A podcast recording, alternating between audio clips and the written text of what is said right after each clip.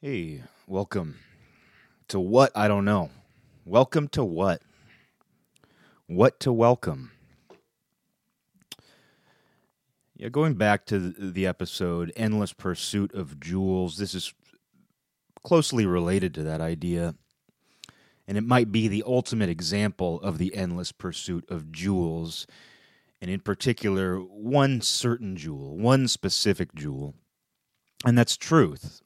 It seems to be something that everybody everybody sees truth as something exclusive.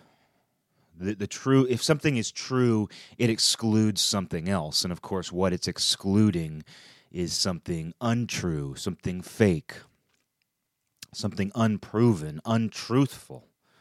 That's untruthful. It's a lie. Although something can be untruthful but not be a full blown lie, too. And I don't want to go too far into that, but let's just look at this idea of the truth. And it's something that everybody seems focused on, and it's the it's at the core of everybody's dispute. And I don't say disputes, I say dispute singular, because it does just seem to be the dispute behind everything is this differing perspective. And that's really how you have to look at the truth. Where, you know, I've been reading a lot of testimony from mafia cases late at night. If you can, if you just, if you ever want to fantasize about what I get up to in my spare time, lately it's just been staying up till ungodly hours of the morning reading courtroom testimony. And and funny enough, you know, I did that episode about Fred from uh, God, I can't even think of his name. Fred Phelps from Westboro Baptist Church answering questions in a documentary by saying "asked and answered." Well, funny enough, like right after that, I got on this courtroom testimony kick, and sure enough, I forgot that that was a legal phrase. I forgot that asked and answered is what what they say when a witness has already asked a question and a prosecutor or defense attorney asks a variation of it again. The the judge will say asked and answered. And Fred Phelps is of course a lawyer. So I hate to unravel the the mysticism of asked and answered, but I realized, oh yeah, he's he's referring to court. And it was a little I don't want to call it a synchronicity, but there was something a little coincidental where like the next night after I did that episode, I'm going through courtroom testimony and sure enough I see asked and answered. you know, it, it was it was nice. It was a nice little um, nice little thing. But uh in reading that testimony, point being, there was a mob boss. He was the first big New York mob boss to turn government witness named Joe Massino. And he said something where he was like, you know, there's your side, my side, and then the truth. And that's something we've heard a million times without really thinking about it.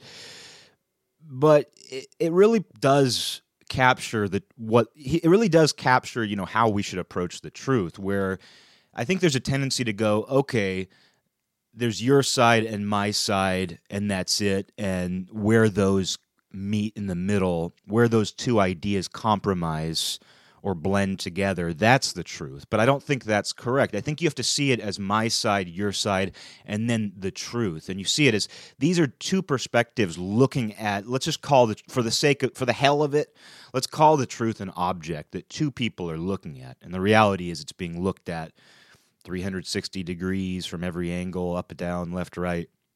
But let's just say two people are looking at the same object and they're going to be describing it. But that's going to their description of that object is going to is going to depend on the lighting whether each side of that object looks the same. Because I mean the object might not be a mere image you know, it might not be one of those annoying symmetrical images that I described in a recent episode. It might be completely different on one side. You know, it might be like a mutant action figure or something where like or two face or you know whatever else it might it, the truth very well might look that way from one side versus another the colors might not be the same you know and of course this is getting ridiculous because it's like what well what what is this object what is this truth object with its colors and shapes, but it's just the best way to to kind of visualize it.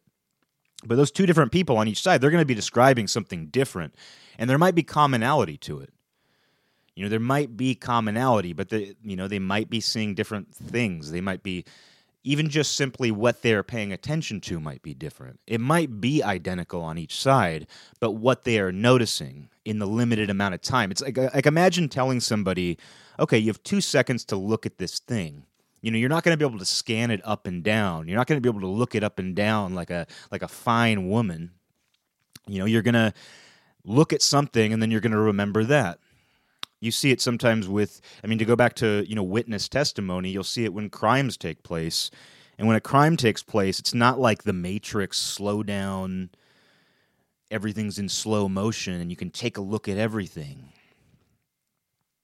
You know, it's not like that. It's like you have this brief moment where some sort of action happened and you saw somebody or you saw somebody do something and you might not have seen the whole situation play out but you see just one thing and witness testimony is often mistaken or there are often errors in witness testimony it doesn't describe what actually happened because they only had a brief glimpse from a certain angle and then the human mind is of course I don't want to say corrupted because I don't think any of this is deliberate.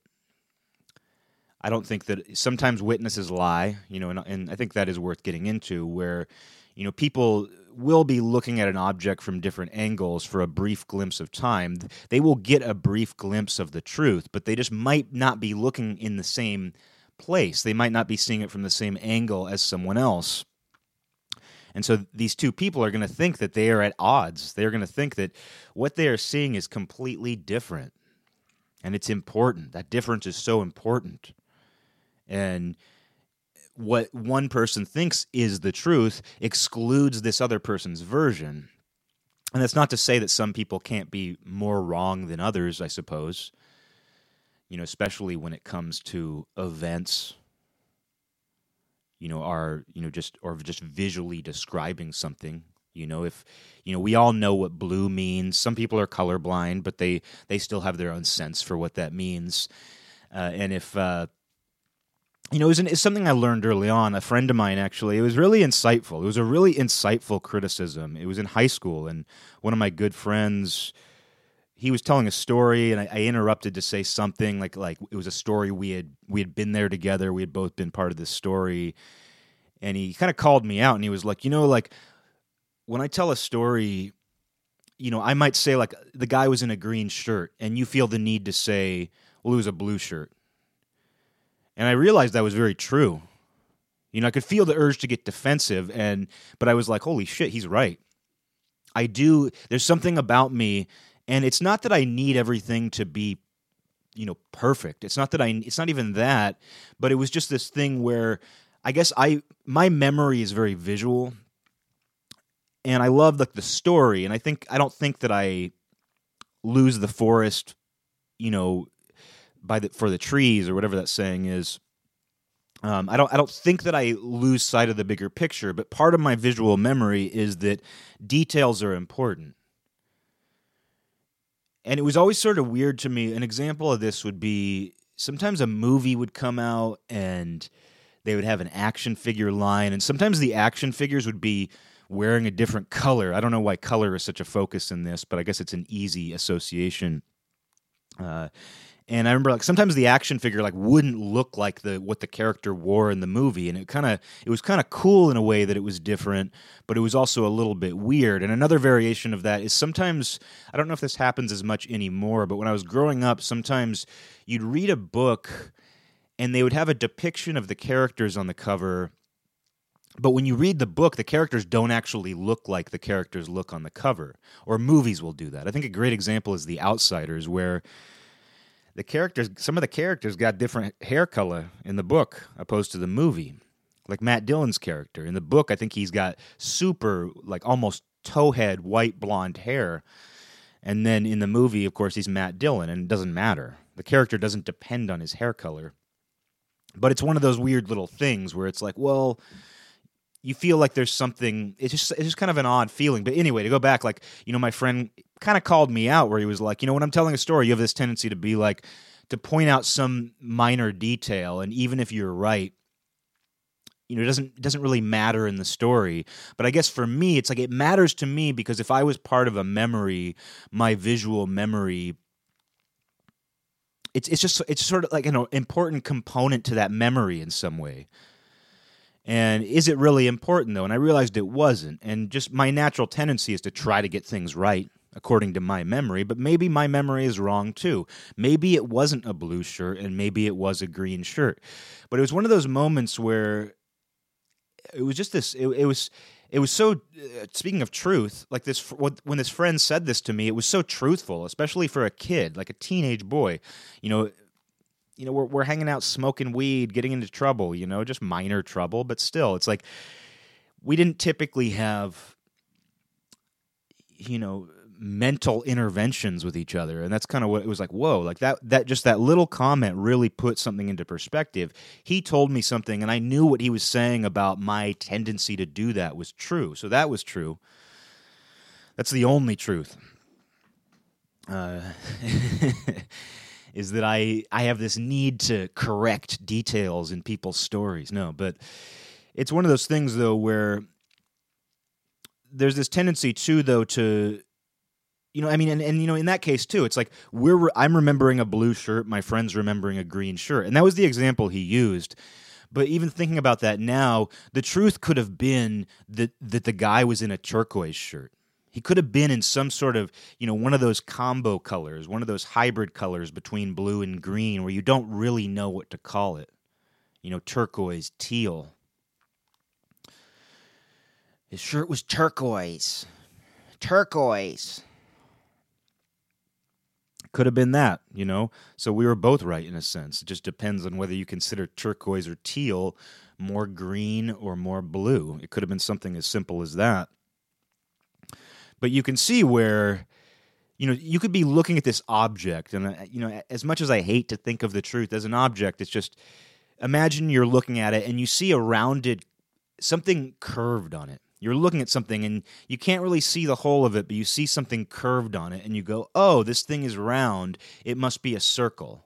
It must be circular. At the very least, it has something circular on it. And, you know, somebody over there is like, well, you know, you can't really tell. Maybe it just, it's kind of rounded in one place. I don't know that it's a circle. And, you know, you're like, oh, I know it's a circle. You know, from where I'm standing, it sure looks circular.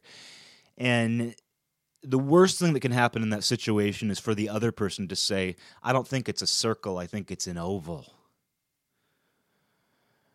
Because it's that closeness that sometimes the the deepest gaps, the the deepest chasms can often be you know the deepest calf chas chasm the deepest chasm can often sep you know what that separates might be closer together than anything else. Like the two cliffs that are on each side of that chasm might be so close together that the depth of the chasm distracts you from how similar the two sides of the cliff are.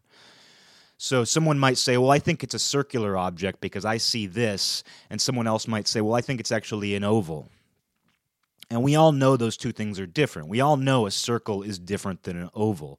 Or maybe it's one of those things where a circle is technically like a subcategory of an oval. I don't even know, and it's not even worth entertaining.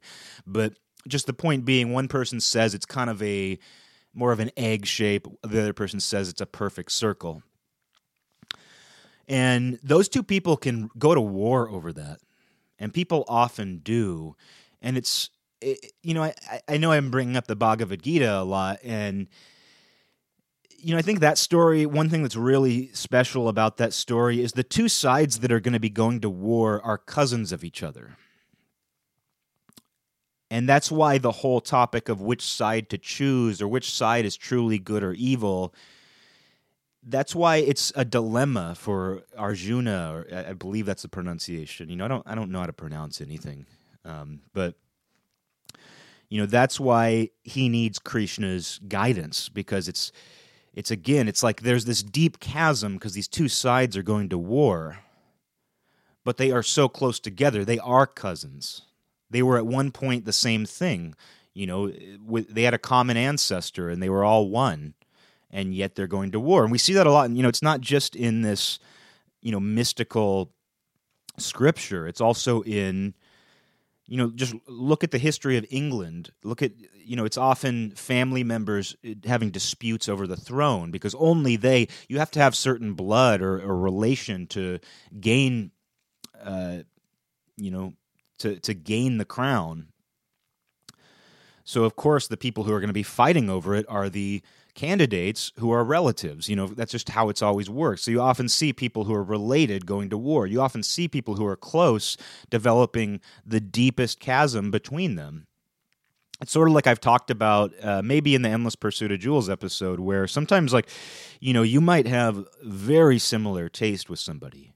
You might be, you know, to somebody, you might, like, to somebody who doesn't really know who doesn't really have insight into your weird niche interests, if they were to look at you and this other person, you'd be like, you're the same person and you should be friends. But you put those two people together and it's like, well, I my favorite my favorite Slayer album is you know Reign in Blood, and they're like, well, my favorite is you know Hell Awaits, and while they should just be like, hey, we're both Slayer fans, especially you know early Slayer, they might very well be like, they might very well be at odds with each other over that. And it's a silly example, and most people have fun with that. Where it's like, well, I think, you know, this this this has the better whatever you know people have their reasons they have their reasons for their preferences but it is something like that can create the deepest chasm being close just like how those two cliffs were once one those two sides you know of the chasm those cliff sides they were once the same thing and someone could have, before that chasm appeared, somebody could have walked over it and never thought, oh, this is different than that. When I took this step uh, from here to there, the ground completely changed. It didn't, but yet when this chasm appears, it sure feels like it. Now there's this this distinction, this separation. And that's kind of what happens, you know, when somebody looks at something and hey, that's a circle. Well, that's an oval. You're essentially cousins you might as well be cousins. You both see a rounded object. But yet, people do split hairs over that. People do basically go to war over the smallest discrepancy, over the smallest difference in, in, in what they consider the truth to be. And you have to step outside of that and say, well, at the very least, you both see something round or curved at the very least. You know, your mind might have done the rest of the math, or maybe one of you saw something the other didn't. I don't know but you're both you have to remind yourself that you are both looking at an object and neither of you might see the whole thing. So uh, you know you can see just where closeness though like in the same way that the bhagavad gita it's a war between cousins. Circles and the ovals. Huge difference. But meanwhile you know somebody else might see the base of it and be like it's a square. It's a it's a rectangle. And i mean and and that person that you know what's funny though is i don't feel that I don't feel that, you know, a lot of conflicts, especially over something like what's true and what's not, I, I don't often feel like it really is a battle between the circles and the squares. I, I usually I feel like people who have perspectives that are that different don't really come into contact with each other as much. I, I think that conflict tends to be people who are in closer proximity, both, you know, actual, you know, physical proximity or mental proximity, people who interact with each other, but also you know their idea is is in closer proximity to that other person's idea but the small difference just creates that chasm and so, very rarely do I do I look at two people who are in competition or in conflict and say, "Oh, that person sees a circle and that person sees sees, sees a square."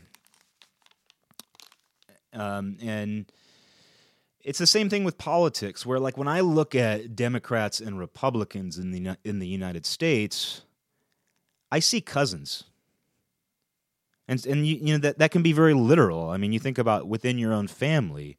I mean, that seems to be a constant topic is family members who disagree. especially about politics.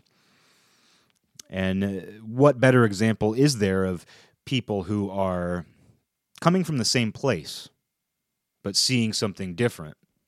You know, what better example is there of someone who is very close to you, you know, genetically, blood, you, you share blood, but yet this thing that you are looking at, this truth that you are both observing, you see slightly different things and yeah, there are some people where you meet them and, and they're just like, I see a square. And they tell you that right off the bat. They want you to know right off the bat because they want to know whether you agree or not.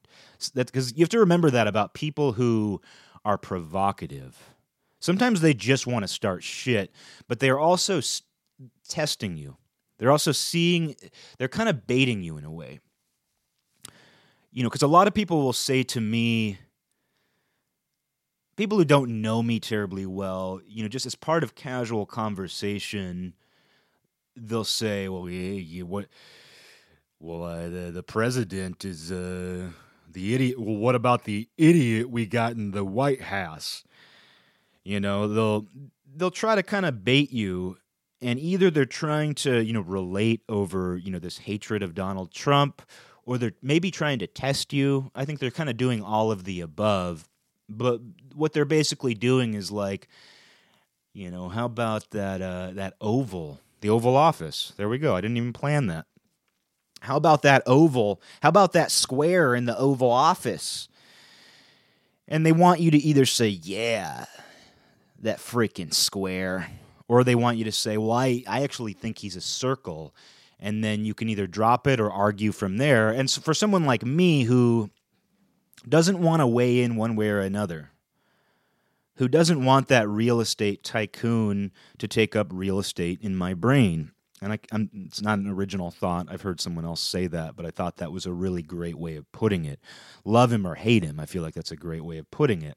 And I, I for me, it's really, you know, neither. I don't need to get into my opinion on Donald Trump here, um, but it's it's one of those things where people will bait you, and people do that often with what they believe the truth to be, and it's it's the same thing for Republicans. I mean, they used to do it about Obama constantly. You know, I had a friend's dad I hadn't seen in many years. I ran into him when Obama got elected, and it was right after the first election, and he was like, "So, what do you think about the guy they just put in the White House?" You know, it was like that kind of thing. He's like, "I think they'll put anybody in," and uh, it was again bait it was, it was you can tell when someone's baiting you to try to see what your perspective is, to see what truth you see. And I, I try not to fall into that because it's usually pretty obvious when people are just trying to provoke that. And uh, and I think the worst thing you can do is agree with somebody. Not the worst thing, but just you know something that I avoid doing is when someone does that. There's a tendency, especially if you're not invested in it, or not invested in in the same way. You're not invested in it in the same way that they are. There's a tendency to go along with them because it's easier than trying to explain that you don't really have an emotional investment in it. It's a lot easier just to kind of go, "Oh yeah, he's he's kind of an asshole." Or or oh yeah, like I, I don't know how he got in the spot. I don't know how I don't know how he got elected. You know, it's easy to kind of go along with it just to be just to harmonize but in doing that, you feel this dissonance in yourself. Anytime you go along with something that you don't necessarily disagree with, but don't agree with either, there's this dissonance that creeps in. So I just try not to take the bait one way or another.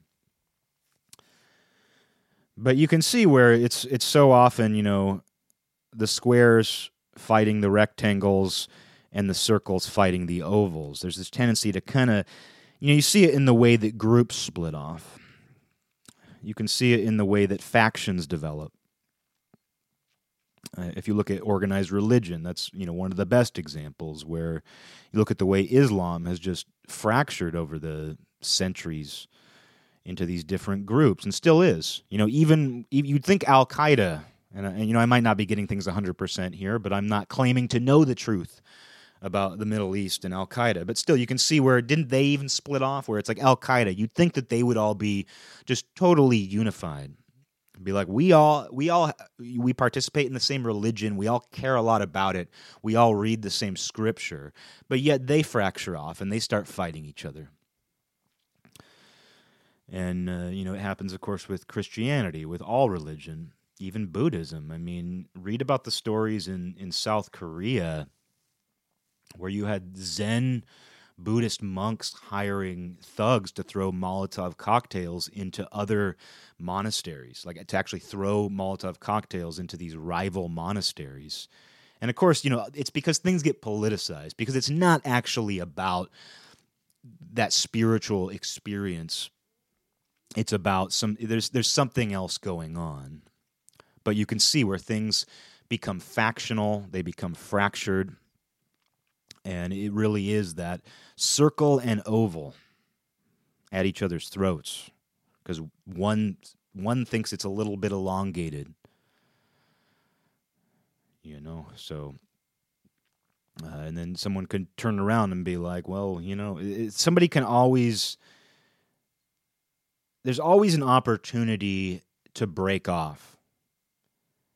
And not just to break off and live by example but say I want everybody to know I'm not that thing that I broke off from.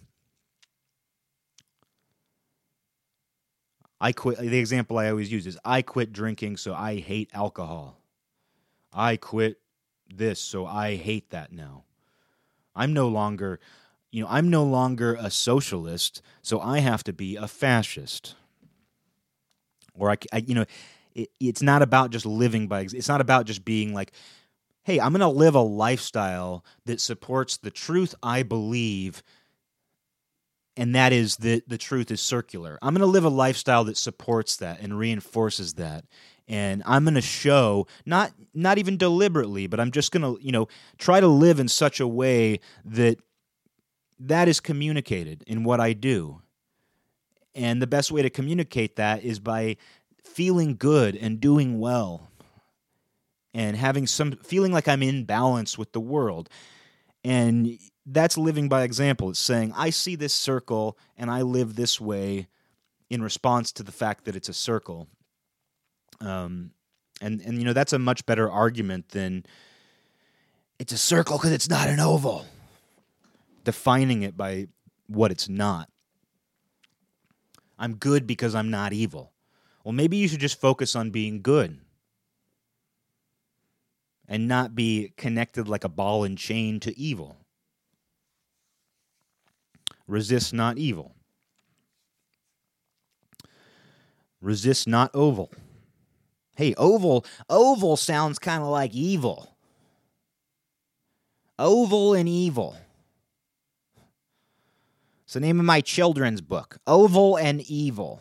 It's about how ovals are it's about ovals are evil. You can go there with it. You can go there with it. You can be like, it kind of sounds like this other thing, so it must be that.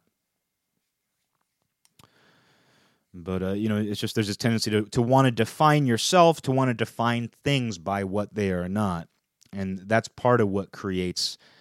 It's part of what deepens that chasm at the very least. Is the is the you know the two sides of the cliff are defined by the by the separation between them rather than for what they are. And what they are is the same thing, it turns out. turns out they, they're the same earth, they're the same ground. A line was just drawn. And, uh, but yeah, that, that, you know, not seeing it as, and I think this gets into the idea of the middle path, it gets into the idea of moderation, it gets into compromise and it's why I'm not comfortable with the idea of compromise. And it's why I don't see the middle path or the middle way as a compromise or as necessarily as some sort of balance or as some form of moderation. Even though those are all great ideas, I think moderation is a great idea. There's this tendency to see, especially when it comes to politics or ideas, to see moderation as, oh, it's playing the fence or it's trying to compromise these two different sides oh, you're trying to find something that's halfway between an oval and a circle, whatever that is. It's probably still kind of an oval, but a, it's one of those things. Sometimes you'll see a circle, and at first glance, you think it's a perfect circle. You think it's the band, a perfect circle. No, but you'll see a circle, and um, you know, fuck, fuck that band for uh, stealing that phrase. You know, because you can't say it now without thinking. You can't say a perfect circle. You have to almost come up with something else. A circle that's not uh, an oval. Because the band A Perfect Circle stole that phrase, and I can't say it without thinking about them, even though I don't even know what they sound like, even though I've never knowingly heard them in my life, they've stolen that phrase from me. But what you could say is that it's not an oval. A perfect circle is not an oval, and a perfect oval is not a circle. That's no, that's going to be the name of my band, a perfect oval. A perfect, a perfect oval. A perfect evil. but uh you know, there's this tendency like when when it's I don't even remember what I was talking about. Um to well, yeah, to compromise moderation. Why I don't really like those in any sense that they're used. You know, both in terms of like moderating your intake of something that might not be good for you or being a political moderate. Why I don't like that is that it presumes that the truth that you are seeing is somehow dependent on these two other perspectives. And I think all of those perspectives are what makes the truth or all of those perspectives are seeing the truth in some way. But what I don't like about the idea of moderation is it.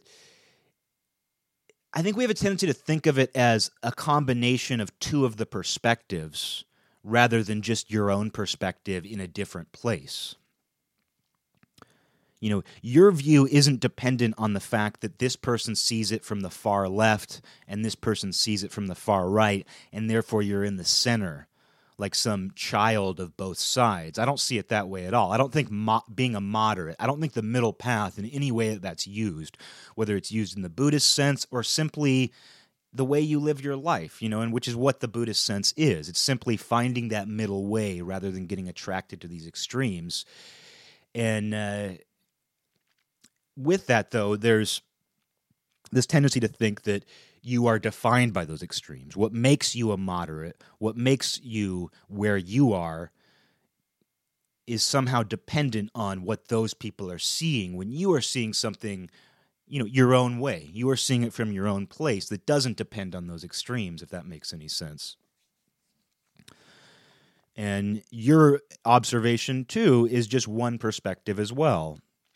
And if you think of the truth as something that you can see from every potential angle, and every potential angle is going to show you something slightly different, well, then you have to look at everybody. It's not just your side, my side, and the truth, it's everybody's. And how do you do that? Isn't that what we are trying to do as a species constantly? Trying to take as many perspectives into account? We do, but then we try to shut them down, we try to brand them. Pseudoscience.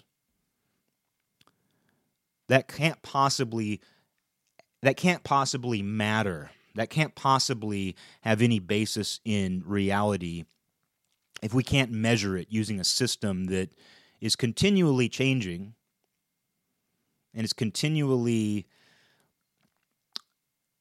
recognizing its own mistakes, you know, because that's one of the, the most beautiful things of science is that it, it operates from a place of original sin, really, where there's this sort of true science operates from this place that we're never going to truly understand this and we're going to try and in doing that we are going to continually reevaluate our ideas. You know science becomes outdated. It's an algorithm. You know i was talking about that recently but it science is an algorithm and it it does change. It does respond to itself. And the perspective changes. And i think a lot about psychology too because it's studying something that you can't see but that we all experience through people's behavior through what they say. And with psychology though you know it's it's so modern. You know you think about these swiss fellas who completely revol- revolutionized who created in many ways these ideas. And of course they were creating these ideas based on something they were seeing, what they thought was the truth. But you can see where even they had problems. You think about Freud and, and Carl Jung and how close they were. and how the first time they met, they talked. I think there was something like they they sat in a room and talked for like 14 hours uninterrupted. They had so much to talk about. It was like two soulmates finding each other. Oh, you're looking at the brain in this way. You're looking at human behavior, psychology. We are literally creating the foundation of modern psychology. So of course we're going to have to talk for 14 hours. But then what happens? They had a minor disagreement over something. One of them saw a circle, the other saw an oval, and they didn't speak for a long time. I don't know the exact story because it's. I don't really get into the drama of that shit. I don't get into the drama of like, oh, um, yes, Freud and uh, and Carl Jung had a falling out, and you know, it's just like the, the human drama of it. And focusing on that kind of takes away from each of their ideas to me. To me, you know, some people might be interested in the story. What's the story? Because if you were to make a movie, which people probably have, I don't know.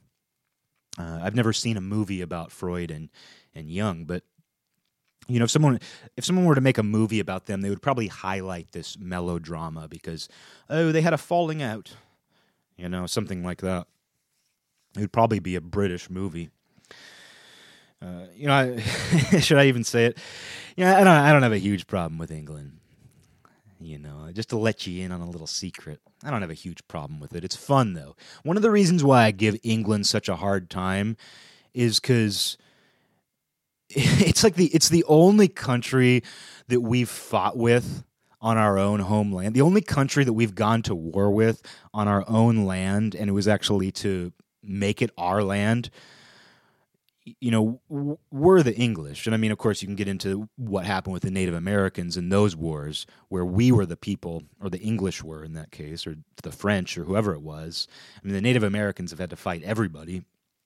Uh, but just as as an American, as a European American, you know, I, I think it's funny that we fought this bloody battle with the English, and yet we're totally cool with them now we have all these Anglophiles here. And yeah, we have plenty of people who, who aren't into England, but we have a general just uh, acceptance and appreciation for England, even though they were the Redcoats, even though we fought with them. It's just funny to me how quickly we were able to forgive them, and vice versa, I suppose. So it's funny to me to kind of harp on that. And there's a little bit of truth to it because I don't love British things. I don't I get British humor. And that's the worst thing. If you if you know somebody who loves British humor and you watch their British humor shows with them and you don't laugh, they think that you don't get it. They'll be like, "Oh, it's it's very dry." You know, it's like because they take on a British accent too. Um, but uh, maybe they do. But it's funny though because like there's this tendency where if you don't laugh at, at you know British humor, so to speak, as if that's all one thing. But there is a tone to it. We all know what British humor refers to, or or maybe people disagree. Maybe that's a different truth that we can argue over. Um, but it's just one of those things where people have this tendency to think like if you watch, you know, I don't know, I don't I don't know an example. Downton Abbey is that a comedy? Is Downton Abbey funny? Absolutely fabulous. Uh, but if you watch that with somebody, it's like oh, he doesn't get it. He doesn't get British humor. It's like I get it. It's just not for me. So I'm not terribly into British culture. I do like plenty of British things, but it's just here's my big disclaimer. You know, and we, one of the we have a very lo- loyal, longtime listener of this show, John, and I found out he was in England. I'm just I'm just making sure you know I don't hate you. You're one of the good ones. That's a, that'd be a great way to think of it. You're one of the good ones. You're one of the good Englishmen. You're one of the good ones. You're one of the good men. That's always fun. I've I've had uh, I've been told by a lesbian feminist before that I'm one of the good ones, meaning men. I appreciated it. You know, I appreciated it, but at the same time, there's something inherently condescending about it. Um, oh, you're one of the good oval believers. You're one of the you're one of the few people who believes in ovals that is good. You're one of the few good Englishmen. Uh, that's a that's the name of a movie, right? A few good Englishmen, a few good men. Uh, any anyway though, uh, just it's it's funny to me though that like we forgave England real quickly, and I guess it's because we came from them. Many people did at least. And so it's funny to me to act like, to still have this sort of hostile nationalism against England or something. I don't know. They're just waiting. It's a long game. England's going to eventually come back and try to take America, take it back. But that idea of the truth, people have this tendency to think that it is this jewel. It is this jewel.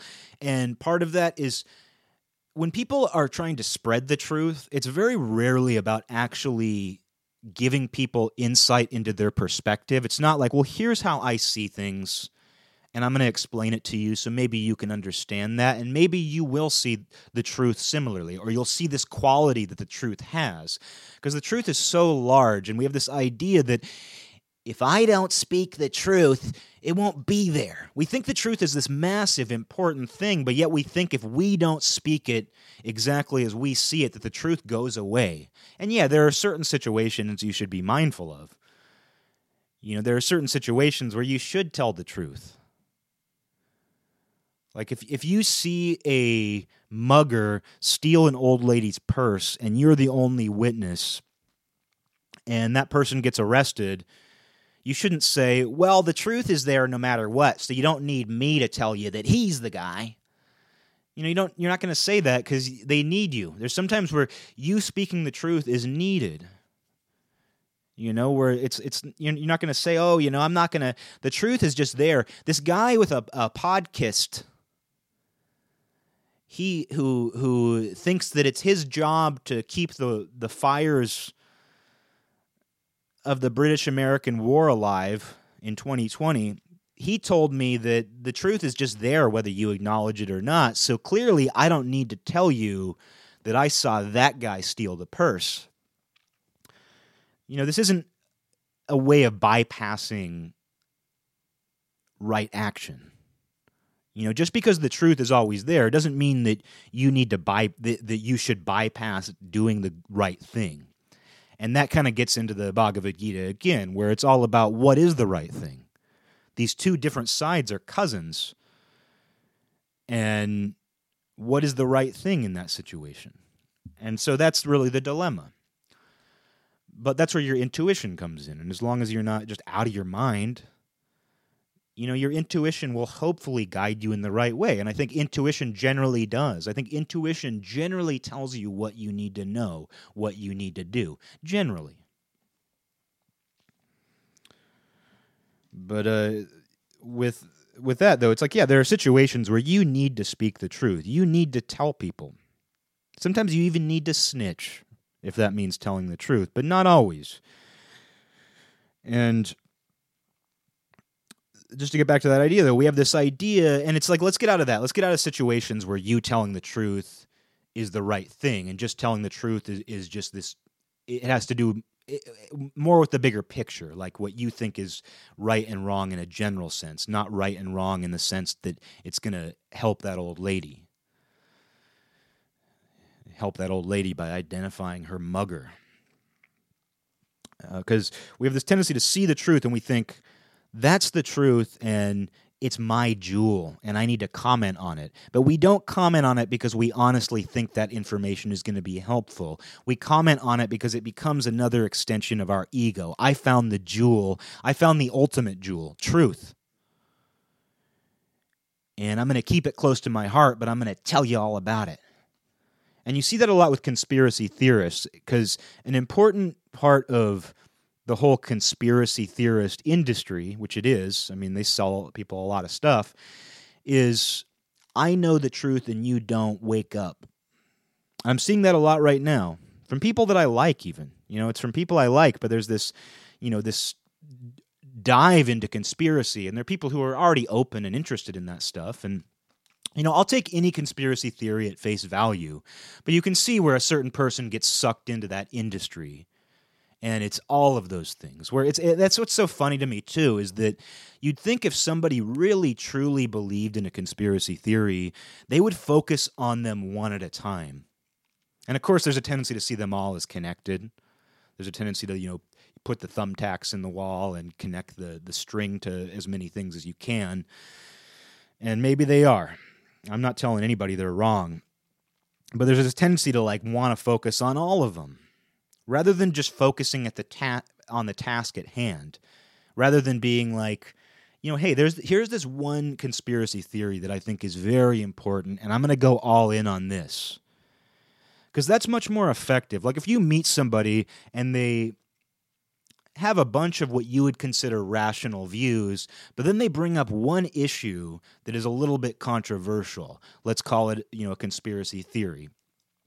And they're all in on that, but they don't bring any other conspiracy theories into it. They're not they're not just they don't see that as just the door opened up and now I can just spout off about all these things. They just focus on that one thing in a very practical practical and reasonable way that is much more effective. But what we tend to see from conspiracy theorists is throwing everything, bringing up everything. And that's never an effective argument. But I don't think they really want to convince anybody. I don't think they really want the entire world to go, you know what, you're right. It was an inside job. Or that they did that to distract us from this so that they could do that. I don't think it's actually about teaching people or bringing anybody over to their side. I think it's very much about this is my jewel and this makes me feel special. And what makes a person feel special more than having exclusive access to the truth? Exclusive access to the truth and, the, and a truth that excludes other interpretations. You know, you can so you can see where behind conspiracy theory it's just there's a lot of poor strategy at the very least. A lot of poor strategy. And you know, my conspiracy theory, my personal conspiracy theory, the one, the hill that I'm going to die on, you know, speaking of the idea of picking one at a time, not saying you have to stay with that one forever, but just picking one thing at a time. And my conspiracy theory is that we are constantly trying to convince each other, and I'm not talking about governments, I'm talking about everybody. We are constantly trying to convince each other that we know what we are doing. And how do we know what we're doing? Because we see the truth. But we're constantly trying to convince each other that that was planned. You think about when someone slips, there's the joke like you slip on a banana and you tell people, I meant to do that. Governments do that too. Sometimes just a, a chaotic situation erupts, the government is purely reactive, purely responsive. And if it goes their way, they go, I meant to do that. Oh, we meant to do that. You know there's this tendency to to try to revise. It's that's revisionism. You know that's true pure revisionism. True. True revisionism and uh, you know revisionism itself is based on this idea that they didn't get it right the first time and now i have the truth and often there's an agenda sure but there's this tendency to even revise our own actions where you know if i were to throw a basketball across the gymnasium and it were to and I got nothing but net, just a pure swish. And I said, meant to do that. Meant to do that. Everyone else in the gym might think, well, I don't want to play against that guy. That, that guy might be real that guy's really good.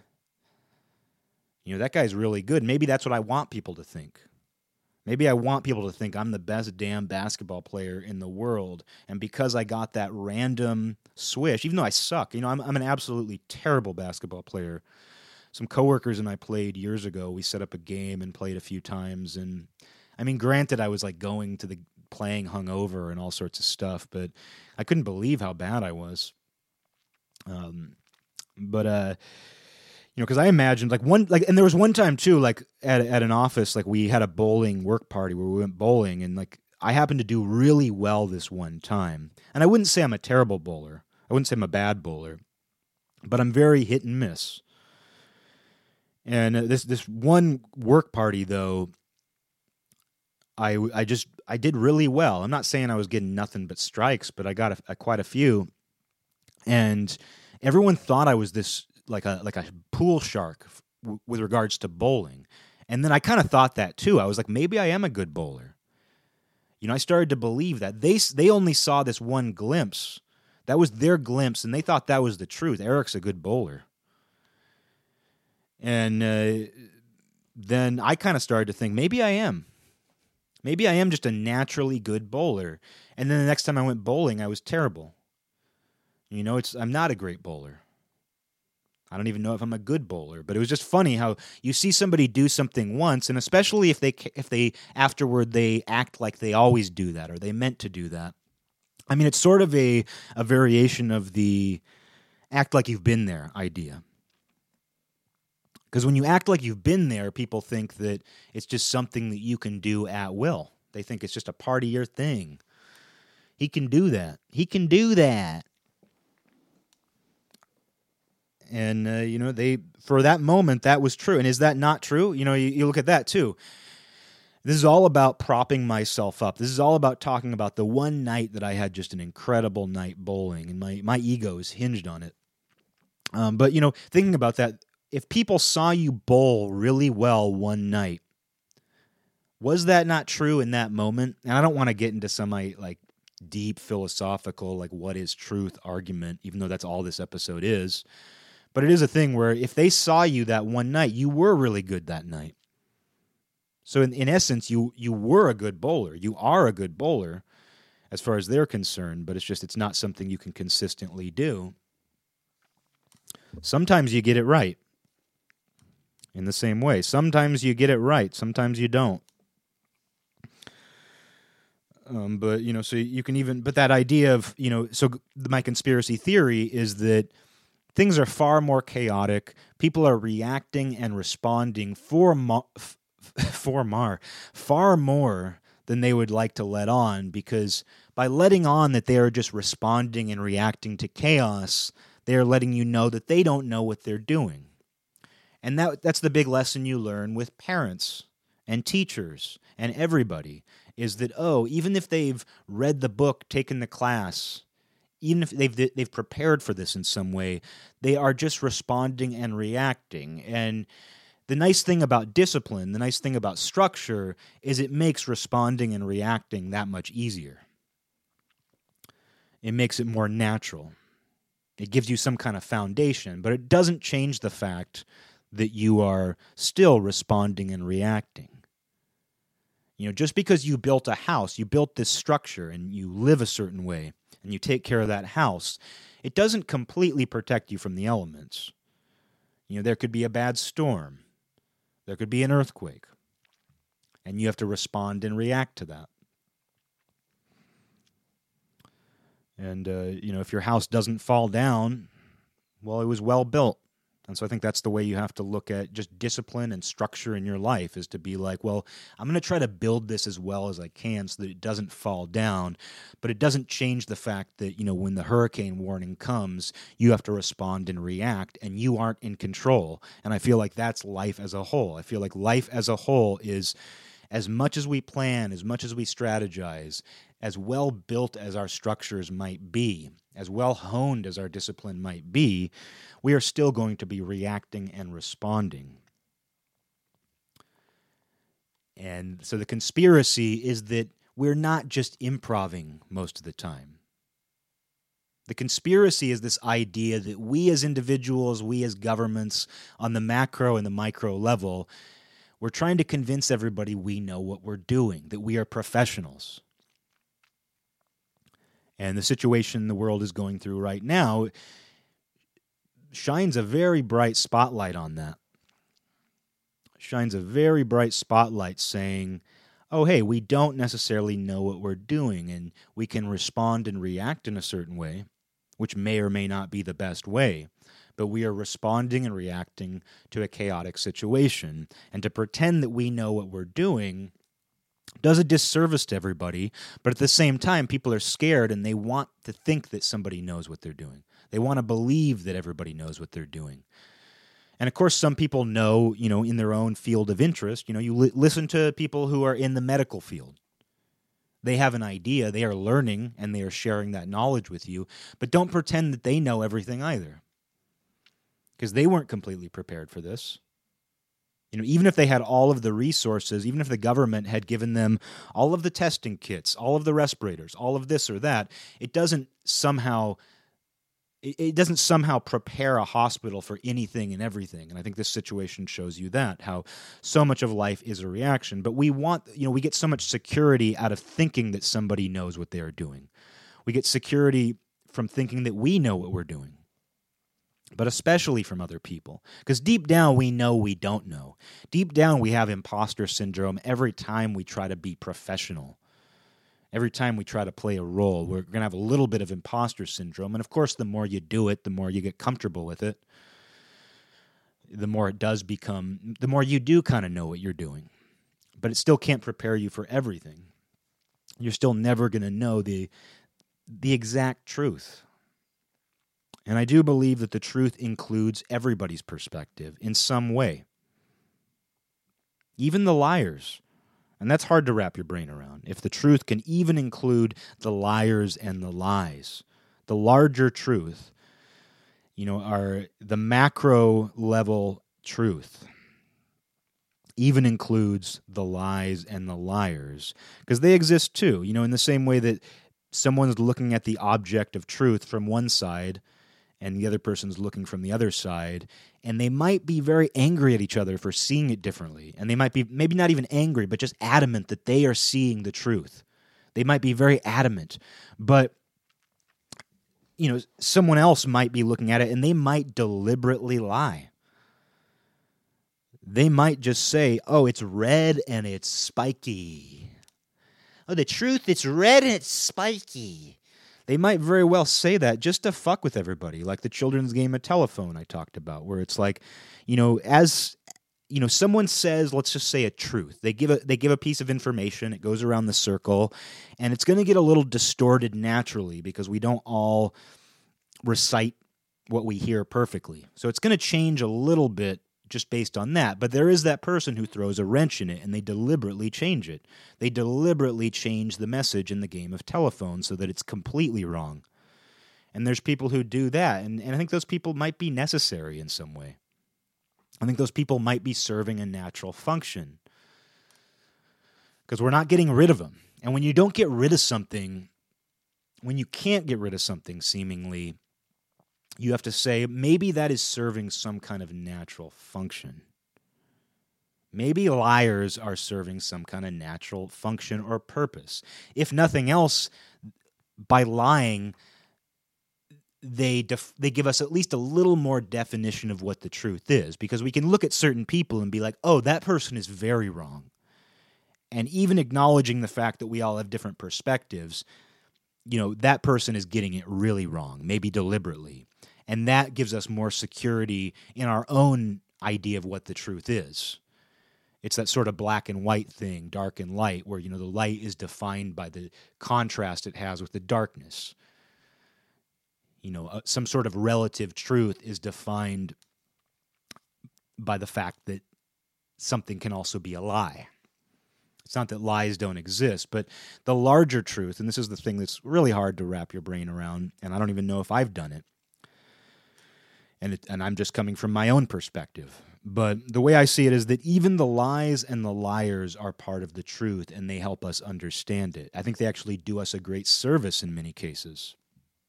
And we shouldn't hinge ourselves on trying to call out the liars. He's a liar.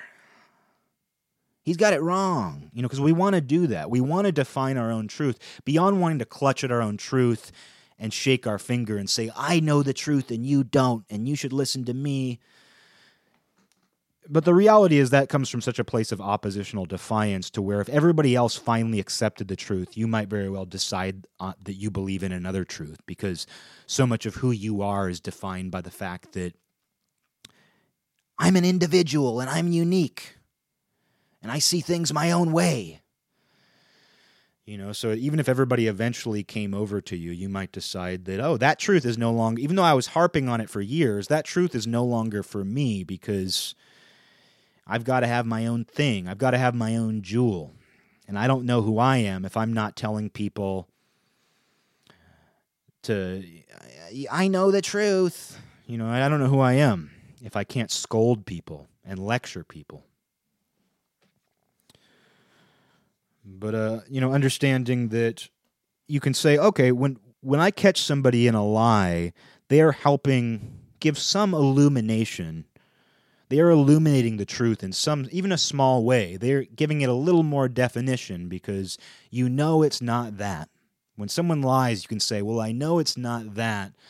So that means that you know, I can it, it, it just it just basically means I can rule that out. I can rule if if you know I'm looking at it and I'm just like I just don't think nobody else is saying this thing is red and spiky. Everybody has kind of a similar view of it. They all kind of say it's somewhere between a circle and an oval. They all say it's kind of round. They all say it's somewhere. Maybe it's blue, maybe it's green, maybe it's turquoise. So I think I can rule out the fact that it's red and spiky. Unless that person's just seeing it from a completely different perspective. I think I can rule that out, but that that gives some security to my idea of what I think it is. So that's helpful in a way, but you shouldn't define yourself by a war on the people who think it's red and spiky. You know, you shouldn't define your own truth based on that, but recognize that it does help you find your own truth. And they're not necessarily wrong. And that's a hard one, you know, is you know, is somebody who is lying necessarily wrong? I don't know. I don't know how to get into that. Uh, but you can look at you can look at um, this jewel and, and recognize that everybody is trying to clutch the jewel in some way. But the problem is they think that they think that it's exclusive. They think that the truth is exclusive when it's the most inclusive thing I can imagine. And they also think that they need to highlight it. They need to present it at all times. And you can see where some people they get into this mindset where they think, I just tell it like it is. I just tell it like it is. Someone asks me something, I tell them. And people can become very cruel that way. Sometimes people can attack each other with the truth. Often they do. I mean, that's kind of what I'm getting at is people have this tendency to attack each other. You know, I know the truth and what you are saying is in conflict with my idea of the truth. So, let's fight. Let me attack you. Let me belittle you. Let me put a let me call what you're doing pseudoscience. Even though my very real science might very well be outdated in a month or two years, or God forbid you look at your own. God forbid if you're really into science, and you know, I think it comes across in the show that I like have this really low regard for atheists and scientism, as I would, you know, as other people call it, but I would call it that too. I think that probably comes across on this show, and I think some of it's overcompensating for the fact that there's so much self righteousness in I don't want to say among scientists themselves, although I do feel that way too, but of the science fans. There's so much self righteousness, and that's one of the best examples of something that isn't traditionally religious, but people become religious about it and they think I'm right, even though it's built into the religion of science that it will continually outdate itself. There's still this tendency to hang on to what we know right now like we truly know it. It's another form of, you know, pretending that everything isn't just improvised. Oh, we found it, guys. We found the answer. You know, because science is one of the greatest acts of improvisation we have especially trying to explain that this is how reality works. The audacity of that. You know, so in that way, you know, science is very much this game of improv, experimentation. Because that's what improvisation is. It's experimentation. And what is science? It is a system of uh, of experimentation. So the idea that you know anything at any given point is ridiculous, and especially with time, especially knowing how we've outdated previous scientific beliefs, the idea that you can rest on any one thing or that it explains anything. And it gets back into the thing that I always harp on about explanation versus description. Be very mindful of when you are explaining versus when you are describing. And speaking of courtroom testimony, you know, in looking through that, it's very fascinating to me how when someone is being cross examined, the lawyer or prosecutor, they have to what they're doing is they're getting the witness to describe. And that's why the questions, each question should be answered with more or less a yes or no or simply one sentence. Whenever you see a witness start to explain, the judge stops it or somebody objects. It's interesting. And so that's an important part of the legal process is you get witnesses to describe rather than explain. And to go back to if you were a witness to an old lady getting mugged, you would be asked to describe what you saw, not explain it. I saw this man do this, and he went here, and he looked like this. But you wouldn't try to explain his motivation. You wouldn't even try to explain what the old lady was doing. You wouldn't try to explain anything. You would simply describe what you saw. And it's important for science to do that as well. Science should always describe and it should never explain. You know, explanations are for are for philosophy. Maybe. You know, even then I think philosophy can be more descriptive in nature than explanative, explain however you say that. Than exploit than exploitative. Um, but you know, science it should be at its core a descriptive process. It is observational. And there's a tendency though to see science as an explanation. And that it's part of that reductionist mindset is that by looking at the smallest parts, we somehow come to a greater understanding, which I don't think is true. I don't think we see the greater function of something by looking at the smallest parts alone. I don't think we understand the truth for that matter by looking at the smallest components of truth. Facts, as we call them. We think of a fact as something very large, but a fact is something very small. A fact is something that really depends on your perspective. And what better illustration of that is the fact that so many different people have their own idea of what a fact is. And we're in this war over, oh, it's a fact. What I'm, what I'm telling you is a fact. You see, we're just really annoying conservatives uh, like to say, facts, not feelings. We're talking about facts, not feelings. And it's like, sure I, I hear a lot of feeling in your voice as you say that.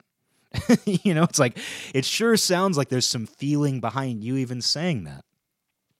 So you can see where everybody's constantly deriving facts from feelings and for that matter deriving feelings from facts. You can't really separate them because that's what a perspective is. That's what your little perspective you're looking at an object and part of that experience is what you are feeling. Because we think of feeling as emotion only. It's an emotional reaction. When when a conservative says facts not feelings, what they're saying is like you're a crybaby, and because you're a crybaby, you don't know what reality's like. You know, it's it's that tendency, and it's like, well, what are you doing? It, it, that's where we get into this idea of you guys are cousins.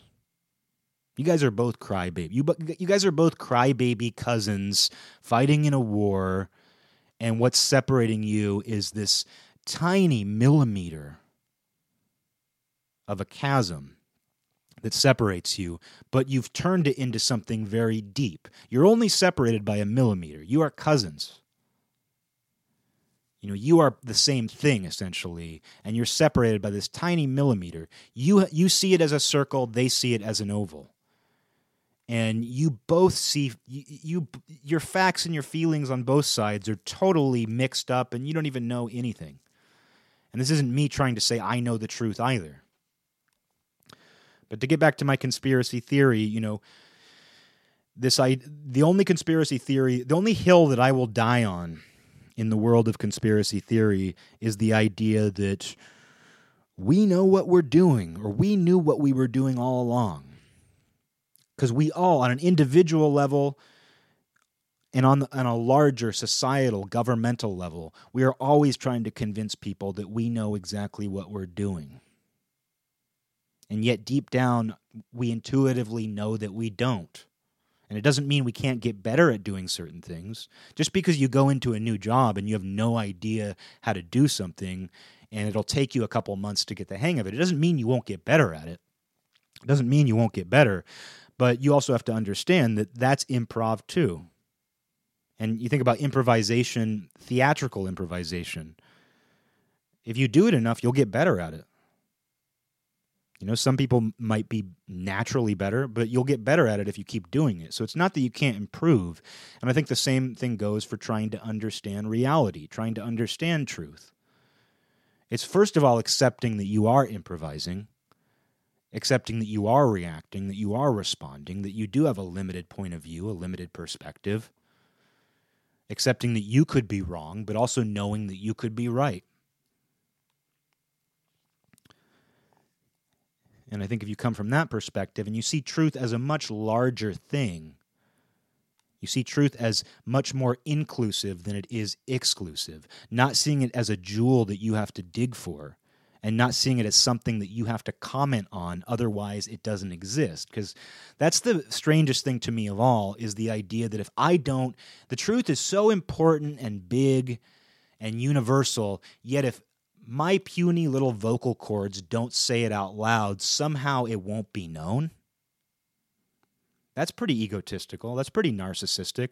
If the truth won't exist unless I say it out loud using these placeholder words during a certain time and place, using a certain language. Because, I mean, you can even see where people could spin their wheels on that, where, you know, I, I was talking a lot about walking yesterday and another language in another country, they walk too. Did you know that? They walk too. But they have a different word for it. They have a completely different word for it. Does that mean it's not the same thing? Is walking not walking because they use a different word for it in Sweden? Of course not. And you can see it by the movement. You can see when someone is walking. And that doesn't mean that maybe in some countries they got a slightly different swagger Maybe this country they saunter around a little bit more. It Doesn't change the fact that they're walking. You know, there's everybody has style. Everybody has their own sense of style. Everybody has their own language, and that's all that language is. It's a style. Um, and all they're doing is describing something. People, everybody moves their legs in this way, so let's come up with a way to describe it. and uh, but uh, you know with that you can see where the words don't matter it's not that they don't matter i mean we we all i'm talking right now it's not that i think language is just point pointless um, but it's you can see where when it comes to acknowledging the bigger picture of what walking is it doesn't matter what you call it and i think that's what i've realized with even bigger concepts like truth is that it doesn't actually matter what you call it it doesn't matter how you acknowledge it it's still going to be there. People are still going to walk no matter what you call it. The truth is still going to be there no matter how you try to frame it and, and whether or not you say anything or not, too. And that should be comforting. That should be very comforting to know that the truth doesn't require you to constantly comment on it. You've heard of the T. There's a T. This is me throwing another bone to the English people. There's a T that's what I'll do. You know, in the same way that like somebody who's trying to impress a black person will bring up hip hop, not knowing whether that person even likes hip hop. Like, oh, what are your favorite rappers? It's the same thing with English people and me, where I'm like, oh, have you heard of tea? You know, we have tea too. Um, but there's a T called Constant Comment, and I've always gotten a kick out of that name. Constant Comment. constant comment but it, it, there's this we have this tendency to think that if we don't constantly comment on the truth which starts with a t maybe these things are related is it a coincidence that the word t phonetically sounds like the first letter of truth and there's a T called constant comment, and we continually feel the need to constantly comment on the truth. Otherwise, we feel like it'll disappear. And and it goes back to the idea though, if, if you're in a situation, there are situations where somebody does need to be a whistleblower, where somebody does need to comment, somebody does need to point at the the perp the perps lined up. I'm not talking about weed, your favorite weed, your purple weed. When you see the perps all lined up, you know, sometimes you do need to be the person who points your finger and says it was him and so that's the sort of that's sort of the, the, almost you know Bhagavad Gita dilemma of which side. You know, it's it's that deliberate action, the dilemma of deliberate action. It's when should I speak up? When should I comment on the truth? Well, clear way, clear the path for your intuition. Whatever that means, whether it means you know sobering up, whether it means uh, you know reading the right material, whether it means whatever it means. Ending ending that relationship, starting another relationship, whatever helps you clear your path, clear the path for your intuition. I think that is very helpful. And realizing that it's not necessarily your job to constantly remind everybody what you think the truth is because it will be there no matter what, and it will be waiting for you. If it needs you, trust me, if the truth really needs you, it will be waiting for you. The door will be open. I know that. The truth told me. Because I, I, made a cup of constant comment tea, and the truth said, Hey, you know, you thought you were throwing English people a bone, but it turns out you're throwing me a bone. You're throwing me, the truth, a bone. And I'm going to tell you this, and that's that I'll be there waiting for you no matter what. And we could get into the idea of God here and God as truth, God as as the the largest possible component that we can comprehend in the same way that truth is one of the largest too. And truth can include everything that something like God includes as well. It's sort of like Ram Dass said, you know, what isn't God? Well, what isn't truth? And this does get into this annoying philosophical territory, um, but I do feel it's true. I feel, I fact, I fact it's true. But this is this is how I feel. And it's how I feel about the truth is that the truth is large enough to include most everything that we can comprehend, including lies.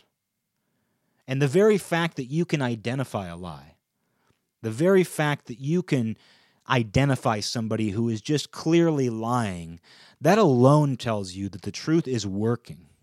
That alone tells you that the truth is working its magic, whether you're doing anything or not. It does tell you that the truth will reveal what needs to be known. But you have to recognize that it is that big.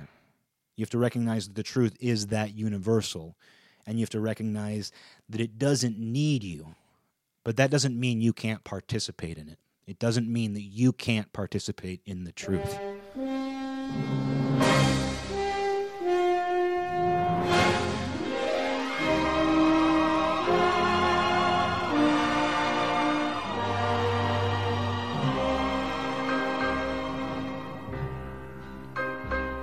This land is mine.